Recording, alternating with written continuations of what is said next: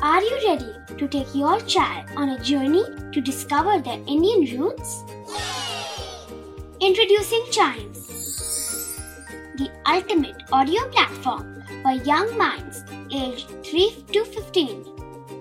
At Chimes, we believe in the power of storytelling to connect children to their cultural heritage. From captivating folk tales to colorful festivals to mesmerizing history, Chimes brings the rich stories of Indian traditions to life. So connect your child to their Indian roots with us.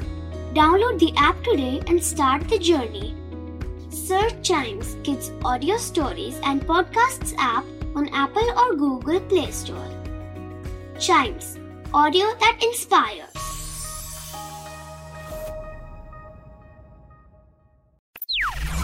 बच्चों के बहुत सारे सवाल। क्या है उनके जवाब? कभी सोचा है? अगर आपने किसी ट्यूबवेल, किसी लेक, किसी पॉन्ड या फिर कभी कभार अपने बाथरूम के फर्श पर एंट्री की होगी तो आपको एलगी की फील ज़रूर आई होगी। एक स्लिपरी स्लिपरी सी फील जो आपको सोचने पर मजबूर कर दे, यार, ये क्या चीज़ फिसल रही है? पानी तो है नहीं, पानी तो साफ़ हो गया है। तो ये क्या चीज़ है? उसको कहते हैं काई इंग्लिश में उसको कहते हैं एलगी।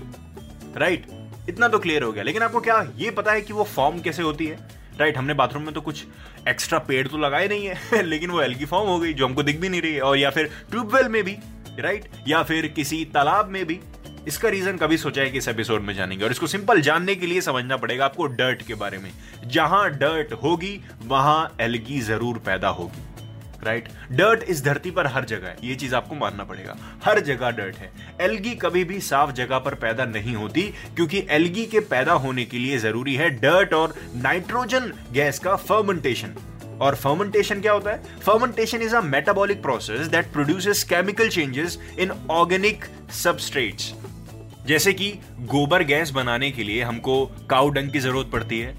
और वो एक्चुअली होता क्या है? काउडंग को गोबर गैस में तब्दील करते वक्त प्रोसेस में क्या होता है? मीथेन की ज़रूरत होती है। वहाँ पर भी फर्मेंटेशन प्रोसेस होती है। बैक टू द एल्गी जब नाइट्रोजन और डर्ट पानी के अंदर एक दूसरे के साथ फर्मेंटेशन वाले प्रोसेस में आते हैं, उसको खत्म करने के लिए एलगी पैदा होती है। वो एक के बाद एक लेयर पैदा होती जाती है।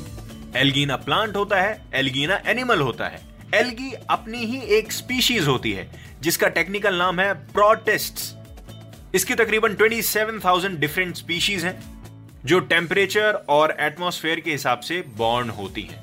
यस yes, आपकी जानकारी के लिए मैं ये भी बता दूँ ब्लू एलगी ग्रीन एल्गी ये सारे वार्मर मंथ्स में पैदा होती हैं, जो महीना गर्म होता है, गर्मियों के महीने में। इनको ग्रोथ अच्छी मिलती है, इनके हिसाब की ग्रोथ मिलती है, क्योंकि एटमॉस्फेयर इनके हिसाब का होता है, और फर्मेंटेशन के प्रोसेस को खत्म करने के लिए डर्ट और नाइट्रोजन के प्रोसेस को खत्म करने के लिए एलगी पैदा होती है मैंने आपको बता दिया है। इसी के साथ खत्म होता है, कभी सोचा है का ये वाला एपिसोड मिलते हैं इसके अगले एपिसोड में, लेकिन इसका कोई भी एपिसोड मिस ना हो जाए, इसी वजह से इस पॉडकास्ट को लाइक सब्सक्राइब शेयर ज़रूर कर लीजिए। मिलते हैं अगले एपिसोड में। Till then Keep chiming!